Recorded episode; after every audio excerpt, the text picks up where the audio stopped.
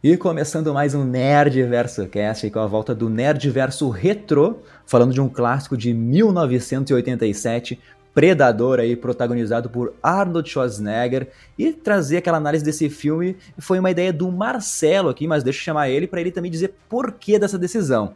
Fala aí, Marcelo. E aí, beleza? E aí, gente, tudo certo?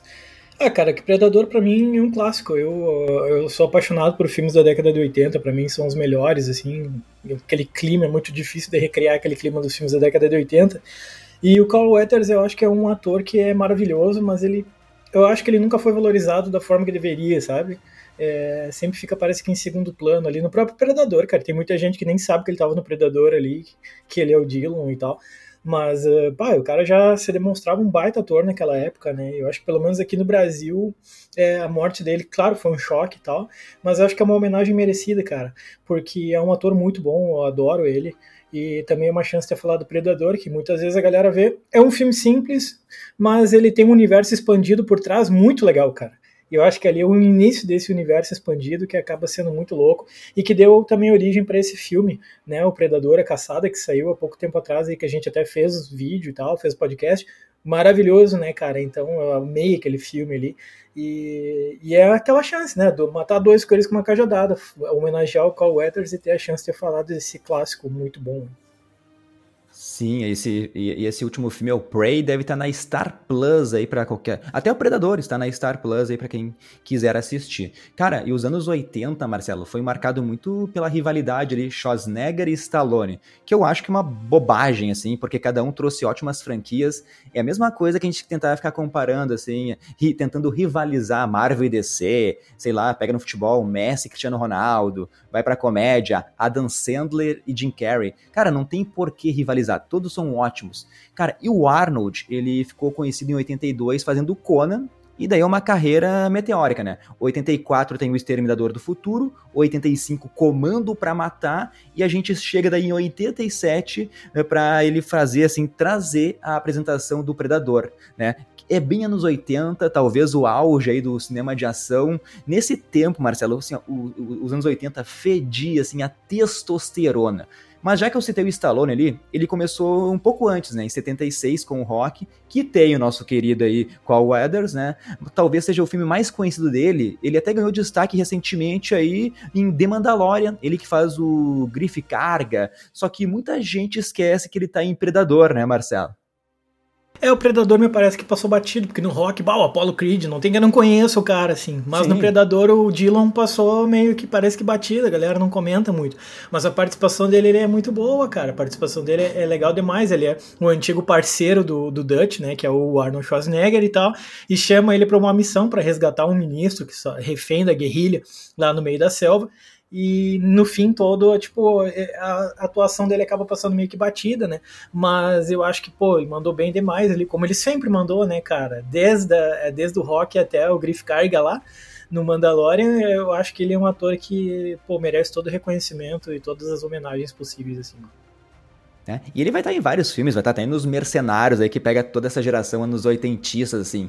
E para quem não sabe, a ideia de onde surgiu o Predador veio depois aí de Rock 4, de 85, quando começaram ali a falar umas piadas que não existia oponente humano capaz de vencer o Rock Balboa, que queriam ver ele, sei lá, lutando com alguém de outro planeta. Daí essa brincadeira que surgiu o roteiro desse filme aí pra Fox. E desde o começo eles queriam Schwarzenegger como protagonista, mas queriam que o Predador, Marcelo, fosse o Van Damme. Ele foi lá, foi contratado, chegou a fazer prova de traje, mas começou a reclamar demais, né? Começou a falar, pô, esse traje é desconfortável, não consigo me movimentar. E óbvio, o rostinho lindo dele não ia aparecer no filme, ia ser aquela maquiagem. Então, de, depois de várias questões aí, que também envolveu o orçamento, o filme trocou Van Damme aí por outro ator, um ator bem mais alto até para dar vida aí pro Predador, e para quem não sabe, o filme também iria se chamar Hunter, né? Caçador em português. Para mim até faz mais sentido, mas cara, Predador é muito mais legal, Marcelo. É, Predador é maravilhoso, cara. É... E é isso, é para ver como as coisas elas vão se desenhando, né, cara? Às vezes a gente vê aquele filme no seu estado final, polido, a gente não imagina todas as tentativas que deram errado até chegar aquilo, né, cara? Esse lance do Van Damme, a primeira fantasia, o primeiro visual do monstro, né, do predador, da raça dos Yautja lá, Isso a gente falou muito no, no, no, no Eu de Gueira, a gente falou bastante disso quando trabalhou lá com o podcast do Prey, até para quem não viu, né, tá disponível aí, a gente fez na época do lançamento do filme, no ano passado, retrasado, se eu não me engano, dê uma olhada lá também, a gente fala bastante desse universo expandido do, do Predador, e até chegar nesse visual final, tem a participação até do James Cameron, cara, né, que uma galera não, não, não sabe que, tipo, é, o primeiro visual dele foi tão ruim, né, que é isso, que, tipo, eles, muita gente não quis participar, falou, bah, mas que, que isso, que monstro escroto. Aí o próprio James Cameron foi lá e ajudou o, o, cara, que se não me engano era o Peter Cullen, né, pra fazer lá o visual novo dele. E, o cara, e foi o Peter Jackson que falou, cara, eu nunca vi um monstro que tem uma mandíbula fora do convencional, que ela abre meio que inteira, assim. E o cara, pô, legal, vou colocar isso aí. ou seja, a gente nem imagina, mas o, o, o James Cameron, né, ele participa de certa forma da construção dessa imagem tão icônica do Predador que a gente conhece. Isso é muito louco, né, cara? E eu, foi uma construção, foi de um negócio que não deu muito certo, foi indo, foi indo, e olha que franquia icônica que acabou se tornando, né? Ah, com certeza. Eu até consigo fazer assim uma analogia que o Predador começa estilo Rambo, mas vai acabar ali tipo Alien. Então eu vejo uma inspiração nesses dois filmes aí. Cara, e a sinopse é bem simples, tu comentou ali, porque o Arnold Schwarzenegger é um líder muito foda de uma equipe de mercenários ali do exército dos Estados Unidos que vai para uma selva sul-americana nessa missão aí, nessa missão política que tu comentou, que é, é, sei lá, é um resgate de um ministro e de funcionários do governo. E ele é chamado pelo seu melhor amigo, né, que é ali o, o Dillon, esse amigo que é com, é, interpretado pelo Carl Weathers, que ele é tipo agora um agente da CIA que fica organizando, mas também ele pega as armas e vai ali para dentro da selva. E é muito louco que essa equipe chega de helicóptero, o Schwarzenegger fumando um charutão, o personagem dele, como tu disse, é o Dutch, e quando ele encontra com o Dillon, a primeira coisa que eles fazem é se cumprimentar. E eu comentei antes, fede a testosterona, porque eles se cumprimentam, eles ficam tentando fazer uma queda de braço e, e a, o, o, diretor filma nos músculos, no bíceps de cada um, aqueles bíceps gigantes. Cara, assim, não tem sutileza aqui, tá ligado? É. Suado, assim, né? Tá os dois ali, Sim. meio que competindo, cara. Isso aí virou meme, tem vários memes dessa cena na internet que é maravilhoso, assim. Os caras apertando a mão e vendo quem é que era o mais forte ali. É exatamente isso, é muito década de 80, é muito Stallone, Schwarzenegger total, assim. E uma coisa que é interessante, que eu acho muito louco de colocar, é que o Carl Weathers, cara, quando ele foi chamado para fazer esse filme, eles foram pro México para gravar ele nas selvas mexicanas lá, e ele foi junto com Arnold Schwarzenegger. E ao chegar lá, também o Joey Ventura, que é um lutador de WWE, também participou do filme. E quando eles chegaram lá, ele falou: Bah, cara, os caras são tudo fortão e eu tenho que correr atrás também. Aí ele disse que levantava no hotel, que o Schwarzenegger chegava com, cara, centenas de quilos de coisa para levantar na academia. E ele falou: Bah, vou ter que correr atrás. Ele falou: Cara, vou levantar às 5 da manhã. Ele disse que levantava às 5 da manhã para fazer exercício e tava já o, o, o, já tava o Schwarzenegger lá fazendo exercício. ele falou: Cara, vou levantar às 4 da manhã. Daí disse que chegava lá às 4 da manhã já tava o Arnold Schwarzenegger fazendo exercício. Ele falou: Cara, como assim? Esse cara não para. Aí disse que virou meio que uma competição. Ele acordava duas e meia da manhã para ir correr lá fora, encontrava o Schwarzenegger já correndo, assim. Aí ele falou, puta, eu tentei meio que, de certa forma, seguir o cara ali, no fim eu quase morrendo do coração, porque acabou virando que uma competição entre os dois atores para ver quem é que faz mais exercício, sabe? Então, claro, ele fala disso com muito carinho, dando risada, mas tem essa entrevista dele pro Jay Leno contando isso. Ele fala: eu quis correr atrás, porque o Schwarzenegger é, pô, é o Mr. Mundo lá, basicamente. Eu preciso correr atrás. E acabou virando uma competição pessoal entre os dois. Muito louco, assim, mano. Sim, sim, cara, é muito engraçado essas histórias assim, de bastidores. Mas, beleza, a equipe entra na selva e muito legal o que tu comentou, né? As locações do México, onde o filme foi gravado, colaboraram demais, meu, porque é uma paisagem densa ali e é convincente porque todo mundo suado em todo momento, meu. E eles entram na mata e vão rastreando lá em busca de alguma pista a, de quem eles precisam resgatar e tal. E, na, e tem um momento que eles encontram membros de outra equipe, né? Conhecidos do Dutch, do Schwarzenegger ali, que também devem ter sido contratados, só que eles estão todos esfolados, estão pendurados numa árvore, assim. Nesse momento, eu acho que a gente descobre que o Dillon, o Dillon meio que mentiu, né? Não existia nenhum político para ser resgatado ali. Uh, então, então, o Schwarzenegger, na verdade, esse, esse grupo de mercenários foi contratado para tentar impedir uma, invas uma invasão dos Estados Unidos pelos russos. Então tem uma hora que começa um tiroteio insano, Marcelo, que eles chegam numa base de guerrilheiros ali, e eu acho que é uns 10 minutos de tiro, é explosão, bomba, é loucurada, é sangue, sabe? E eles matam todos lá, menos uma garota, que é uma mexicana chamada Ana, que vai ser importante aí pra franquia do futuro, né? E ela vira tipo um refém pro pessoal para eles pegarem informações, né? E como o trabalho foi resolvido, mataram todo mundo, eles têm que partir assim para um ponto de extração, né, para irem embora de helicóptero, porque eles estão no meio da selva. E todo mundo fica se perguntando, quem tá vendo o filme assim, tá, onde diabo está o predador nessa história aí, né? Muito bem. A primeira cena do filme é que a gente vê, o filme começa com uma nave passando pelo planeta Terra e jogando uma cápsula assim, né? Efeitos visuais especiais anos 80, né? Muito louco o negócio. Mas depois dessa matança aí do grupo de guerrilheiros, isso aí dá aproximadamente uns 30 minutos de filme. A gente acompanha um tempo maior assim o predador na visão de calor dele, né? Aquela visão que ficou aí famosíssima no cinema. E ele tá em cima das árvores e eu vejo esse filme muito inspirado também em Tubarão, Marcelo, talvez pelo baixo orçamento, porque a tensão, né, o terror do filme fica nessa sensação de não saber quando que o predador ele vai começar a caçar, vai começar a atacar. Não sei se tu enxerga desse jeito também. Sim, com certeza. Ele tem um suspense muito grande por trás. Às vezes a galera tende a analisar o, o, o, o Predador quase como um filme de ação apenas. Mas na verdade tem esse suspense todo por trás que eu acho que ele vai se inspirar muito nesses filmes todos, cara. Inclusive eu diria que até no Sexta-feira 13, cara, porque se Boa. a gente parar pra pensar o Sexta-feira 13 1, ele só mostra o ponto de visão do, do Jason. Tu nunca vê o rosto do Jason no 1 e no 2, se eu não me engano. E é ele sempre analisando as suas presas, assim, que ele tá prestes a matar.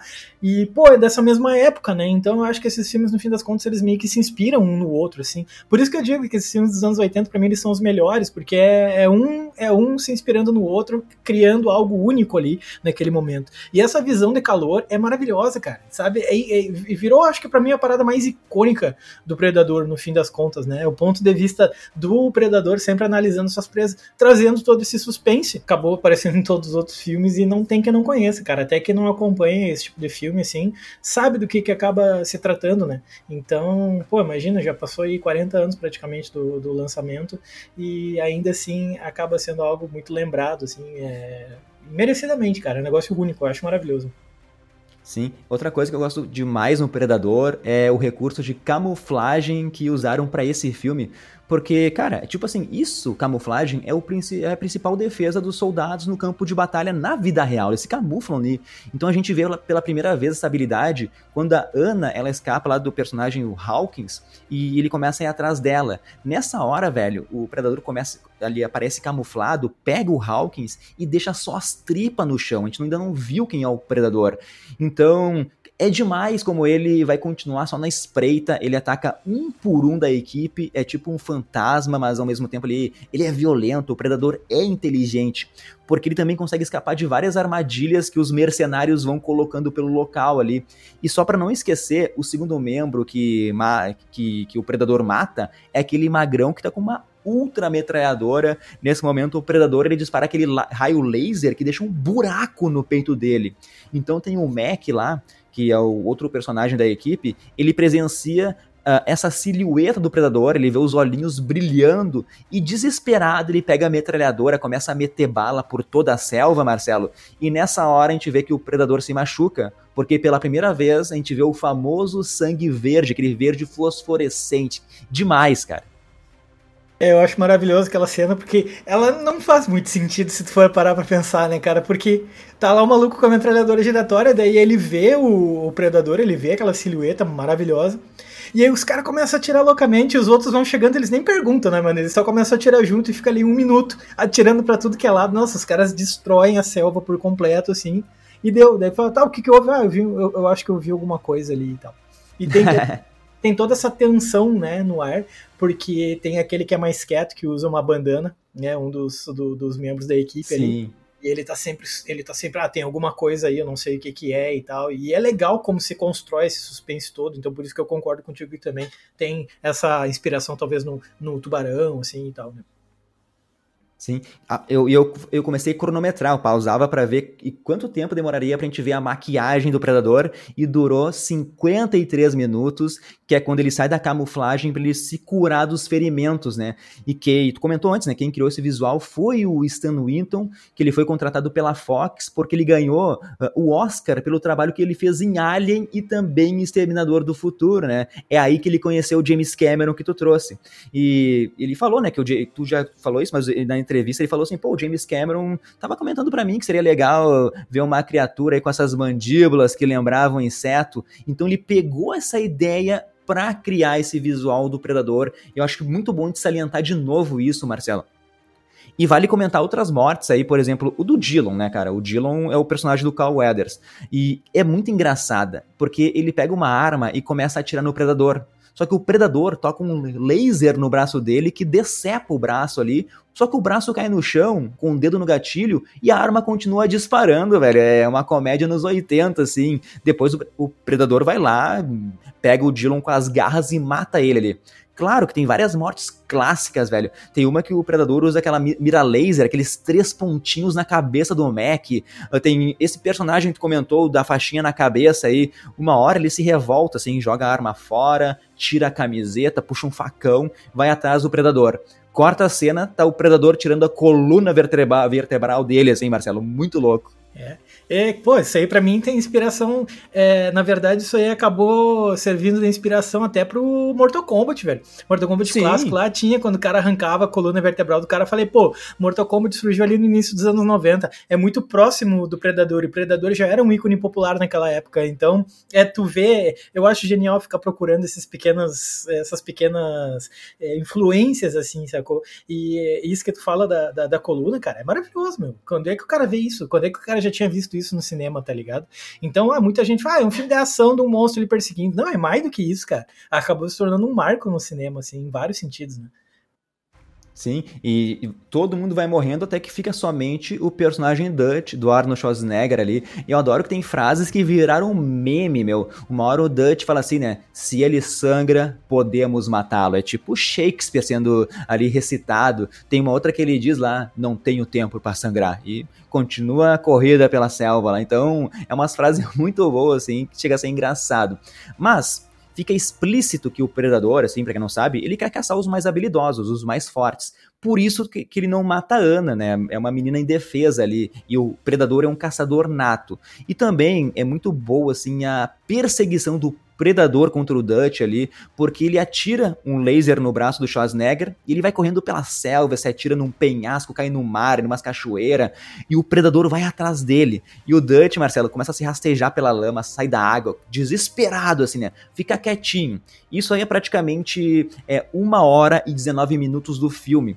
E a gente tem pela primeira vez o visual mais completo do predador, porque o Dutch, ele percebe quando o predador sai da sua camuflagem, o próprio Dutch está camuflado com a lama, então ele tem essa vantagem aí porque o predador não, ele passa pelo lado do Dutch e não percebe, ele coberto de lama.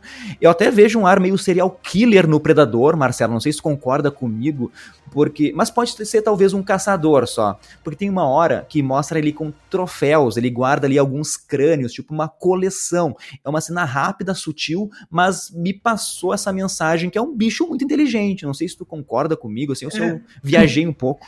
Não, mas isso aí é real, porque na verdade, se a gente vai para o universo expandido do predador, é, esses que vêm para a Terra, na verdade, eles são predadores, são porque eles são caçadores natos de uma raça chamada Yautja, que vem do planeta deles, que é mega avançado, para a Terra no sentido de fazer uma iniciação nas caçadas. Então, aquele que sobrevive e ele vai ser levado depois de nave novamente pelos seus parceiros de volta para o seu planeta, e se ele veio para a Terra, caçou, ele vai utilizar aquelas crânios de quem ele matou como um troféu, mas também como uma prova, né, de, de, daquilo que ele acabou cometendo aqui, para poder ascender na sociedade dele. Então a hierarquia, já que é uma sociedade formada por caçadores, ele já pega o crânio já pensando em levar aquilo ali também como, como a prova de que ele veio para a Terra e fez um banho de sangue, né? Mas quando saiu só o Predador 1, isso tudo não tinha ainda, né? Então pensando só com a cabeça do Predador 1, dá, tu fala, bah, o cara é um caçador, é um serial killer, ele mata por prazer. E aí, mais pra frente, com o desenvolvimento do universo expandido, que a gente vai vendo que, na verdade, esses Yacht, eles são caçadores natos, assim, também, né? E essas frases icônicas que tu colocou é legal, porque elas vão se repetindo ao longo dos filmes depois, tipo, no último, sim, no, sim. no Prey, a, a menina lá fala, né? Uma hora ela fala, ah, se eles sangram, então eles podem morrer. Eu falei, oh, olha só, fica resgatando coisa dos antigos aí, né, mano? Mas essa frase do, do Schwarzenegger é muito engraçada, tá ligado? Mas enfim, cara, Predador é um filme simples, não tem por que a gente tem, ficar enrolando aqui, criando várias teorias, porque é basicamente isso.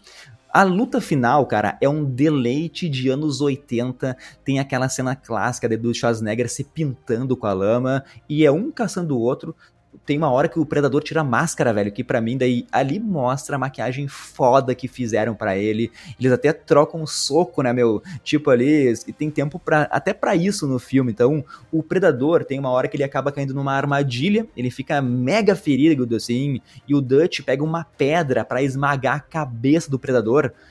No momento que ele chega lá, Marcelo, o Dutch desiste, né? O, porque o predador, ele tá mal, cara, ele tá sangrando verde, não é mais uma ameaça. E nisso, o bichão vê que o Dutch meio que arregou ali e começa a digitar uns códigos muito loucos naquele aparelho que ele tem no braço. É um aparelho futurístico. E uns códigos que a gente nem entende o que, que é, né? E a gente depois consegue perceber que aquilo na verdade vai virar uma contagem regressiva para uma autodestruição. E agora aqui uma visão que eu tenho, Marcelo, do filme, né? Eu entendo que o predador não tá fazendo isso só para matar o Dutch. Eu vejo que é tipo é um meio do predador dele ter uma morte mais honrosa.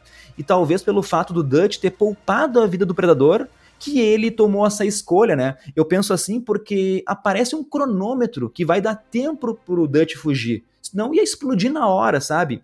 E nisso corta, né? O Dutch começa a correr desesperado porque vai explodir uma bomba. Nisso corta para uma visão do helicóptero, Marcelo, que seria aquele resgate que eles estavam esperando, né? E eles enxergam essa bomba sendo detonada. E daí tu pode me corrigir ou não, mas para mim chega a parecer que é uma, uma explosão nuclear, porque até se forma assim aquela fumaça em formato de cogumelo ali. Óbvio que o Schwarzenegger dá um jeito de sobreviver a isso, não sei como, mas ele sobrevive, Marcelo. É, exato. Enfim, é isso, né, cara? É, tem um roteiro conveniente ali de ter a, a, a, contagem regressiva, até para o Arnold Schwarzenegger não morrer e poder fazer outros filmes depois. Uh, mas a ideia é, é, justamente essa, né, cara? Eu, eu também vejo da mesma forma que tu vê no sentido de um bagulho quase samurai, assim né? Tipo, pô, eu vim aqui, eu fui mandado para cá para fazer uma caçada na minha iniciação e eu falhei. Então eu não vejo motivo para voltar com vergonha para minha casa. Eu prefiro a morte Boa. do que ser derrotado, né? Então é, eu também vejo dessa forma, quase uma inspiração samurai. E aí então ele decide acabar se matando. Mas claro, a explosão, velho, é um negócio assim, cara, como é que esse helicóptero conseguiu sair voando? Me lembra muito o jogo Contra, né, cara? Então sempre que eu vejo o Schwarzenegger e o, e o Sylvester Stallone, eu lembro muito do filme do jogo Contra. E aí tem também essas explosões com esses helicópteros. Mas, claro, claro, em termos racionais é um negócio inacreditável, mas em termos de visual é muito legal, né? Nossa, aquela explosão gigantesca lá, achei maravilhosa, mano. É um fim muito sim. bom, assim. Sim, sim. E só para falar números, Marcelo, o orçamento de Predador foi de apenas 18 milhões de dólares e o filme arrecadou, na época, 87, 98 milhões de dólares e se tornou a oitava maior bilheteria do ano. Só para vocês terem comparação, eu fui atrás, né? A maior bilheteria foi o filme Atração Fatal, que custou, pá, custou muito baixo, mas arrecadou 320 milhões, né? Tem filme que hoje em dia não faz isso. Loucura total, Marcelo. Pô, é, pô, bastante, cara. E eu até achei que, para ser bem sincero, eu, eu, achei que seria bem mais do que oitavo lugar, cara. Mas é, é, é pode ser daqueles filmes que talvez é, eu sinto que quando sai a galera não dá tanto valor assim. E só com Sim. o depois a galera vai meio que criando ali uma característica meio cult em torno daquele filme e tal. É, tantos filmes são assim, né? Mas eu, eu realmente eu não sabia disso, cara. Eu achei que ele teria mais, é, teria tido feito mais sucesso na época. Mesmo, pô, foi um sucesso, né? Mas achei que teria sido mais Sim. ainda, na real. Sim, isso. Eu, eu vi a lista ontem, assim, rapidão, e, e eu vi alguns filmes, agora não consegui achar a lista aqui, mas eu vi outros filmes que estavam na frente de Predador. Daí tinha, é, era um Tira da Pesada 2, tinha Máquina Mortífera 2 ou 3 também, filmes, assim, de ação ali, ação, meio comédia, policial, que hoje em dia a gente não vê mais, né, Marcelo? Não, não vê. Não vê mais. Por isso que eu digo, é, os filmes da década de 80, para mim, eles são muito icônicos porque eles são únicos, né? Então a gente acaba vendo, tem muito filme aí que a gente simplesmente não vê mais sendo feito nesse tipo. E hoje é uma coisa que eu reclamo muito, que às vezes, ah, parece que todo filme tem que ser para estourar a cabeça. Tipo, meu Deus, essa coisa foi uma coisa mais maravilhosa que eu vi. Tu não faz só filme com aquela característica de sessão da tarde. Isso aqui é um filme legal de ver, pra passar o tempo e tudo mais. É, não tem muito disso. Eu acho que a década de 80 tem muitos, assim. Então é uma coisa que eu sinto falta, cara. E o Predador, ele nos serve muito bem, assim, como exemplo nesse sentido. Sim. Sabe um filme que eu gostei muito no passado de ver, Sessão da Tarde, foi Dungeons and Dragons. Cara, eu me diverti, eu ri daquelas piadas. Era clichê, tu sabia como é que seria o meio, o início, meio e fim. Mas, velho, como foi bem feitinho e respeitou, assim, o universo de Dungeons and Dragons. E outra coisa que eu lembrei, que a Netflix esse ano vai lançar um novo Tira da Pesada com Ed Murphy. E isso daí eu tenho medo. É, é, é. Porque como é que tu vai reconstruir todo aquele clima que tinha típico daquela época, eu não sei, cara. Eu acho que se tentar trazer para os dias de hoje, 40 anos depois, eu não sei se vai funcionar. Sinceramente, não, não, não sei se vai funcionar. Eu acho que determinadas coisas têm que ficar no seu tempo, assim sacou? Determinadas coisas têm que ficar no seu tempo. Predador aí é diferente. Por quê? Porque tu tem um universo, mas tá expandindo para outros personagens, para outras coisas. Agora tu ficar insistindo às vezes ali nos mesmos personagens, as mesmas coisas, eu não sei. Eu acho que tem determinadas coisas que muitas vezes tem que ser deixadas na sua época e ser intocadas, assim, para não ter aquele risco de acabar manchando um pouco aquilo, né? Eu também não sei, cara, e sabe uma... pensar. E sabe hum. uma coisa que tu falou legal ali, que tu comparou o Predador com, com o Samurai, né? A morte do Samurai, uma morte honrosa. E eu acho que, acho que a franquia ela pode ir para isso, né? Pegar Predador em vários momentos da história. Olha que demais seria, não sei se tá certo isso, mas eu vi rumores, que talvez o próximo Predador focaria no Japão feudal, velho. E eu acho isso demais, Marcelo. É maravilhoso, cara. É maravilhoso. Seria, imagina um, um grupo de samurais lutando contra é, o, ele ali também. Porque é isso, né? A gente vê que ele simplesmente não é um matador que sai matando loucamente, ele tem todas as suas regras para sua caçada e tudo mais. E a gente vai ver daí, de repente, um, um samurai também cheio de regras, porque ele não é um guerreiro à toa. Então, seria muito interessante, cara. Eu lembro que quando surgiu, quando vazou essa possível é, ideia, falei, cara, tomara que aconteça, porque eu ficaria muito curioso para ver como aconteceria, sacou? Ah, tomara que role, cara, tomara que role mesmo, assim. Hein, Marcelo, quais outra, outros momentos históricos será que o Predador poderia aparecer aí? Será que pois com os é, né, gladiadores cara. também? Botar, botar o Predador para degladiar com os malucos lá? Pois é, né, cara? O Predador lutando numa arena, num coliseu da vida, seria muito legal de ver essa cena, né? Pô, o Predador, no fim das contas, nesse sentido aí, nos lembra muito um Assassin's Creed da vida, né? Que a gente fica é. falando, pô, que momento da história seria legal ver um, ver um Assassin's Creed? Eu acho que o Predador também, porque a história, a, toda a lore do negócio, ela meio que dá espaço para isso, né? Vários momentos ao longo da história, icônicos, assim, é, momentos históricos. Imagina um Predador lá no meio da Revolução Francesa, lá, velho, sabe? Caçando gente passando, seria muito louco. Mas eu acho que em Roma faria bem sentido, né? bem sentido, mas assim, seria massa demais de ver, né, cara? Nossa, muito legal. É, eu, eu, eu, apoio essa ideia de a franquia ir para vários lugares. Eu acho que é um jeito de expandir, né? Porque, só uma pergunta, tu gosta do filme Predador versus Alien? Que que tu, qual a tua opinião a respeito disso? Ah, cara, eu acho que esses filmes dos versos aí que surgiu, Alien versus Predador, Fred versus Jason, outro lá que eu esqueci também agora, mas Cara, não, não, não, eu não acho legal, velho. Saiu até Kayako versus Sadako da, do grito contra ah, não, da não. Eu falei, não, mano, pô, vamos parar, né? E, eu li que isso aí, na verdade, era pra ser um quadrinho, daí acabou virando filme e tal. Eu acho que talvez como quadrinho até funcionaria ali, como um spin-off, uma, uma bobagemzinha, tipo, e se fosse assim? Beleza. Agora transformar em filme, no fim das contas, eu acho que se leva a sério demais e eu não, não, não consigo ver dessa forma, sabe? Tanto quando fizeram, quando anunciaram, eu falei, ai, ah, mano, que isso? Sabe, eu era bem moleque na época, eu lembro que ainda pensei, bah, ô, velho, que, que coisa mais sem que coisa mais sem necessidade. Nexo? E, né? é, e até e, e, de certa forma eu, eu penso assim até hoje, cara. Até eu acabo pensando assim até hoje. Não, eu vou ficar reclamando, mas assim, eu acho que de todos os filmes que envolvem Predador é o piorzinho, né? Não, não gosto muito, não sim, sei se tu tem essa visão, não, não, mas, uh, mas eu não me desce muito. Eu não gosto quando começa a misturar muito, por exemplo, Transformers, o último filme. A cena pós-crédito dá a entender que os G.I. Joe estão no mesmo mundo de Transformers. Cara, nos quadrinhos funciona. Não é, vai funcionar no cinema, velho. Não dá para misturar algumas coisas. Não dá. Desculpa se alguém não viu Transformers, mas é uma bosta o filme também. É igual a todos os outros que é. O problema são os humanos. Os humanos, quando se é só robô se batendo, é legal. Entre os humanos, velho, ah, os humanos não, não dá. Tem mais alguma tem... coisa para falar, Marcelo, de, de Predador? Não, só porque tu falou do Transformers aí, tem uma curiosidade que é, que é boba, mas que é legal, né? Então a gente, a gente traz bastante curiosidade também. É, Predador e Transformers tem uma certa conexão, porque o cara que faz a voz do Predador é o mesmo cara que faz a voz do Optimus Prime.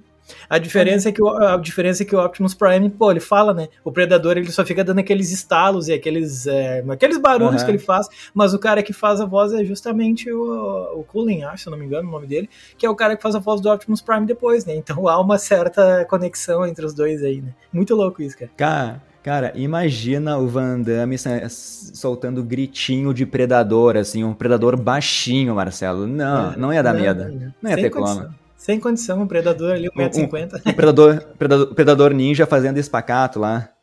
não, sem condição, velho, sem condição. Não, olha só, Marcelo, nosso podcast foi muito rápido, então eu, eu, eu pensei que ia ser rápido, eu pedi pro, pro pessoal do Clube Nerdverso, aí aliás, ó, quem não faz parte ainda, vou deixar o link na descrição para fazer parte do nosso Clube Nerdverso, porque a partir de R$ 4,90 vocês vão estar ajudando a gente a manter a qualidade de podcast, de vídeos do YouTube. E todo mês tem vários sorteios para participar de lives no Instagram, tem vários prêmios que a gente sorteia todo mês e chega na sua casa. E o mais importante, eu acho, é que todo mês um membro pode vai ser sorteado para fazer um podcast com a gente. Vocês podem. Quem está ouvindo o Nerdverso já conhece aí, vários membros estão dando show aí. Mas é, a gente está gravando esse podcast duas da tarde. Meio-dia eu pedi pro pessoal mandar e-mail pra gente, pra, pra gente falar no podcast. Eu acho que eu, eu dei um tempo meio ruim, porque de meio-dia até as duas horas eu devo. Eu, eu, vou pensar melhor sobre isso, Marcelo. vou tentar dar uns três é. dias de antecedência a próxima Sim, vez. É Mas mas o que eu vou fazer aqui então para trazer o público? Vou pegar as mensagens que o pessoal deixa no nosso, nosso Spotify, que às vezes tem caixinha de perguntas, tem enquetes. Vou começar aqui com um podcast, Marcelo, que tu não participou, que é o Top 5 Tarantino, porque tem uma enquete aqui que mostra que o pessoal votou nos seus filmes favoritos. Quero ver se tu concorda com isso. Ó. O mais votado por enquanto é Bastardos Inglórios. Em terceiro lugar está Kill Bill. Em quarto lugar, Pulp Fiction. E em, desculpa, em terceiro lugar, Pulp Fiction. E em quarto lugar, o teu filme favorito aí, de Django Livre. Já vi que tu não vai concordar. Ah, cara, é, é tu sabe, né? A gente falou aí, mas uh, eu acho que eu não consigo. Cara, eu não, não eu sei que vai ter gente que vai ficar bravo, vai ficar enchendo meu saco. mas a real é que Pulp Fiction não me desce, velho. Eu não, não, não, não consigo entender mesmo o que que tem nesse filme, cara. É, eu não sei o que tu pensa sobre, mas é, eu não consigo. Eu gosto, sabe? eu gosto. É, eu não, gosto. Não, não, não, não. Eu não tô dizendo que é ruim, tá? Mas é tipo, a galera fica, ó, oh, Pulp Fiction, eu fico. Cara, tem um bilhão de filmes melhores, assim, sabe? Não que seja ruim, mas é um filme que tu assiste e fala, ah, legal. E, e ele se criou um culto em torno dele, assim, né, velho? Eu já acho, tipo assim, Django um milhão de vezes melhor, cara. Django para mim é um filme que eu posso assistir 12 vezes no mesmo dia e eu vou achar maravilhoso todas as vezes, sacou? Então eu acho que eu iria mais voltado ali, tipo, começando com o Django, é um filme que nunca é citado dele, que eu, que eu, que eu não entendo porquê, mas eu acho maravilhoso. É o, pô, me sumiu o nome agora, cara. Como é que é o nome lá do daquele que é dentro da cabana lá, esqueci, Os Oito Odiados. Os é, Oito Odiados. Eu acho maravilhoso. É. Então, assim, ah, pode falar. Não, não, não, eu vou falar que eu concordo contigo, porque para mim o melhor é Bastardos Inglórios, disparado. E ah, Django boa, é boa. o segundo melhor. No uhum. nosso top 5, o Pulp Fiction até ficou em terceiro lugar, né? Que a gente fez a média, eu, o Diegueira e o Júlio, o membro do, Nerd, do Clube Nerdverso, que participou desse podcast. Mas aqui, ó, Semana, essa semana a gente, tu, a gente lançou um podcast que tu tava, Marcelo, sobre os maiores vilões e tem aqui uma, uma votação, tá? Uh, primeiro eu vou ler uma mensagem que nos enviaram da Sheila Anakai.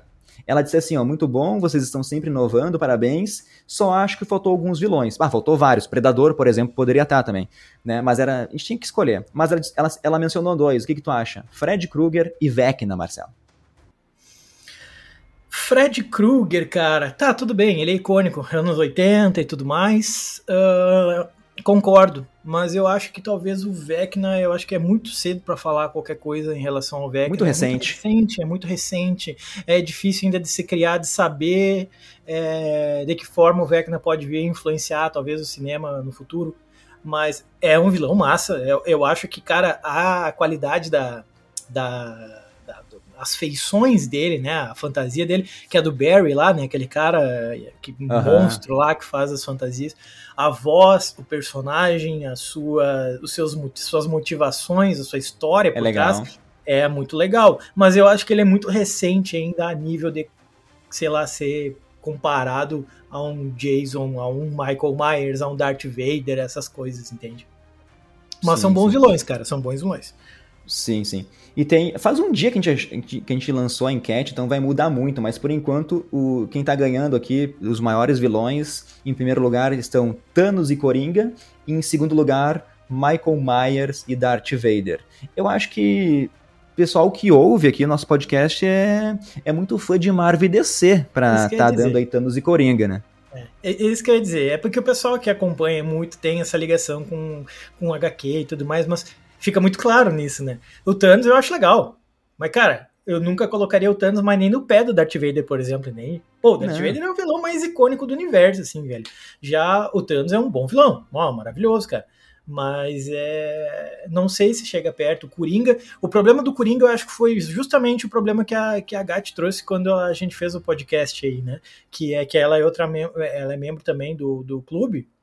E a gente estava discutindo ali que participou do nosso podcast e ela falou justamente a questão de que o Coringa é muito difícil porque tem mil Coringas diferentes, com passados diferentes, com motivações diferentes. Então é difícil, tá, de qual Coringa tu tá falando exatamente, sabe? De, de qual momento tal? Do Jared Leto ou do Jack Nicholson, é. por exemplo, entende? Então tem esse problema também em relação ao Coringa para mim. Ah, mas eu fiquei puto esses dias que alguém mandou mensagem no, no Instagram lá dizendo que não gosta de Darth Vader, acha um vilão fraco, que ele é tipo comandado por, por outros superiores, é tipo uma marionete, e tentou comparar isso usando o Bane lá do Cavaleiro das Trevas do, do Nolan. Bacana, eu falei, cara, tu tá vendo, tu tá vendo outra coisa, né? Não, não tem como, Marcelo. É, não tem como, pô, basta assistir, basta assistir ali o episódio é, 6 pra ver o que, que, acontece, né, cara? O cara literalmente vai pegar o imperador no colo, vai jogar ele da sacada, velho. Sabe? Tipo, é, é, óbvio que ele teve um momento ali de servir, mas ele viu, e no momento ele só se submeteu, ele era um cara sedento por poder, velho né? E eh, ele busca, de certa forma, ali um jeito de, no último momento de vida dele, fazer alguma coisa que valeu a pena, tipo, salvar um filho. Então eu acho que a construção do personagem, tanto do episódio 1 até o episódio 6, acaba sendo maravilhoso, cara. Eu não sei, eu acho que para mim ele é. Ele é único, assim. Perfeito, Marcelo. Eu vou ler as últimas três mensagens aqui rapidinho, então, que são do podcast Madame Teia, começando aí pela Renata Gatti, porque ela falou ali, ó, que ela ouviu o podcast e falou que não tem perdão ter um elenco bom ali de Madame Teia e fazer um filme aí bosta, como eu e Diego a gente comentou, né? E ela ficou desanimada para ver, e está desanimada para ver qualquer filme de herói ultimamente. Tu também tá, né, Marcelo? Meio desanimadão, né? Ah, tô, cara. Sinceramente, tô bastante, assim, porque, sei lá, eu esperava mais. Espero mais, na verdade. Eu não sei o que, é que eu espero do futuro, se tu é pessimista que nem eu, assim, nesse sentido, mas eu não sei, cara. Não tenho, não tenho, eu, tô, eu concordo com ela nesse sentido. Ah, eu tô um pouco esperançoso com a, a, chegada do James Gunn na DC, eu acho que ele vai dar uma renovada, vai escrever aí uns roteiros mais legais, mais esperançosos pra gente assistir, pra, se, pra gente, tipo assim, se conectar com os personagens, sabe? E eu acho que a Marvel vai dar uma desacelerada, eu acho que Deadpool esse ano vai ditar o ritmo, sabe? Eu acho que Deadpool tem tudo para ser o filme do ano para mim, pelo menos para mim, né? Porque eu amo a Marvel, eu amo o Deadpool, eu amo como eles vão trazer essas piadas aí pro filme. Mas enfim, não vamos nos alongar aqui muito. Tem uma outra mensagem aqui, Marcelo, do Yugimuto Dark Yugi, fanzaço de Yu-Gi-Oh!, tem uma fotinho dele. Ele mandou assim, ó, a Sony só faz esses filmes aí para não perder os direitos de cinema do Homem-Aranha pra Disney.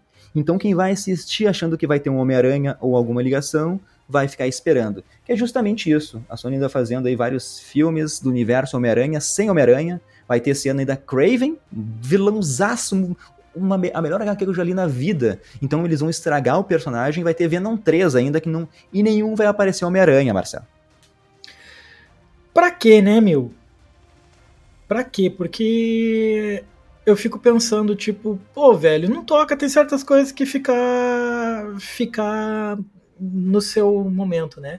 Como é que é a última caçada, né? A do, a do é, a, a última caçada. É. Aí agora vai mudar até a origem do cara que foi mordido por um leão tóxico. Sei lá o que, que inventaram lá agora no bagulho. Esse tipo de coisa que cansa às vezes, sabe? Reboot, reboot, reboot, faz para, cara, não fica mexendo. E aí a gente sabe que no fim das contas esses filmes da Sony, acho que por último da Madame Teia, é, meio que liga o alerta vermelho nos fãs, né, cara? Porque, pô, Morbius depois Madame T, ela fala, pô, vai fechar a trinca do, do, do da nota 2 no Rotten Tomato, basicamente, ah. né, cara? Então, não sei, mano. Cara, ó, eu dei nota 1, Diego deu nota 0,9 pro filme. Diegueira, Marvete, decepcionadíssimo, hein? É, mas acho agora... que é a nota mais baixa que já deu em todos, em todos Sim, meu, é horrível. Oh, meu, é horrível. É horrível esse filme. E agora uma, uma, tem, tem críticas pra gente aqui, Marcelo. vou ler a última crítica para acabar o podcast, que é do Douglas Policema. Porque o Diego, a gente, eu comentei uma hora que tinha crianças rindo no cinema, assim, de Madame Teia, de tão bosta que era o roteiro, sabe? Piadas infantis. E o cara mandou assim, ó. Sobre Madame Teia, se tinha crianças rindo e se divertindo, será que o errado não são os caras de 30 anos ali que vão assistir um. que, que esperam assistir um filme do Tarantino? Mandou um abraço pra gente. Eu acho que não é isso. Eu acho que aquelas crianças, eu, agora eu vou contextualizar. Tinha, tinha várias crianças meu, na minha sessão que eu vi dublado duas da tarde. E essas crianças, certa hora, saíam no banheiro, voltavam dez minutos depois, mexiam no celular, saíam, iam comprar pipoca, voltavam. Então, quando tinha uma frase bosta, elas nem estão tão ligadas no que tá acontecendo, sabe? Aqueles filmes não. Tinha uma frase, elas riam, que, que eram umas piadas idiotíssimas, Marcelo. E não, cara, a gente não tá esperando um filme do Tarantino, a gente quer um roteiro uh, decente, até porque porque um filme que gasta aí entre 80 e 100 milhões em orçamento não tá fazendo esse filme para agradar criança, sabe? Ainda mais quando tenta fazer um filme que tem uma pegada assim, tenta dar uma pegada séria, tenta trazer uma história assim profunda, mas de uma forma muito porca, eu diria, Marcelo. Então, não, a gente não tá tentando ver um filme de Tarantino. O filme é ruim mesmo. É, cara, eu acho que esse, esse é o tipo de, de, de, de, de visão que eu, eu abomino muito, assim, sabe? É de ver aquelas coisas, uh, tu não pode gostar de determinada coisa se tu tiver determinada idade, tem que gostar daquilo se tiver determinada idade. É, e eu acho que não só pela questão orçamentária que tu coloca, mas por outra coisa também. Então isso valeria para todos os filmes de, de, de super-heróis. Por que, que a gente não vai falar mal de Ultimato? Porque Ultimato é um puta filme. Por que a gente não vai falar mal de Guardiões da Galáxia? Porque Guardiões da Galáxia é um puta filme. Agora, quando a gente foi ver Thor, Amor e Trovão, por que, que a gente falou mal? Porque tinha umas piadinhas ridículas sem noção. Então, há uma infantilização. E não é uma coisa que porque tem super-herói no meio, é um bagulho infantilizado, pelo amor de Deus. Não vejo dessa forma, não consigo ver dessa forma. E aí, é, vem um filme que faz essas piadinhas aí, eu acho que no fim das contas acaba sendo é, roteiro raso e, não é voltado para criança, porque se fosse, já deixaria claro lá. Ah, mas se é de super-herói, você subentende assim. Claro que não, pelo amor de Deus, não tem nada a ver, entende? Então, vai assistir Invencível, então, se for, tem super-herói, vai assistir The Boys, se tem super-herói, então, pelo amor de Deus, entende? É, eu não vejo dessa forma. No fim, é o que tu fala. É ruim, é apenas um filme ruim. É como muitos estão saindo agora, né, de super-herói, vamos deixar bem claro, porque tá bem feia a coisa, cara.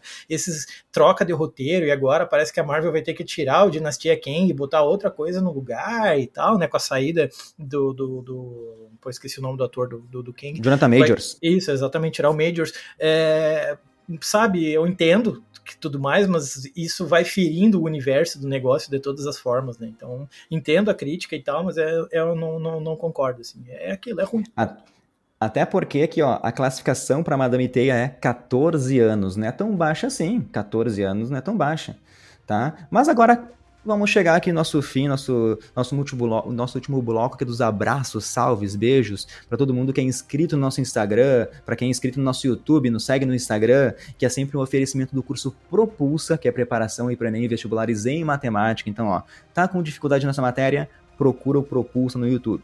E os abraços de hoje, Marcelo, são para Deza, Daniel Ramos, Miqueia Santos, Alan Roberto, João Gabriel, Santiago Basílio, Samuel Santos, Vitor Souza, Luiz Capucci, Renan Alcântara, Tomás Costa, Luan Matias e pro Rafael Schumacher, Marcelo. Tava com saudade do Nerdverso Retrô, cara? Sim, eu gosto muito, cara, porque é os filmes que eu mais consumo, todo, sempre, é filmes da década de 80 e 90, assim, esses grandes clássicos.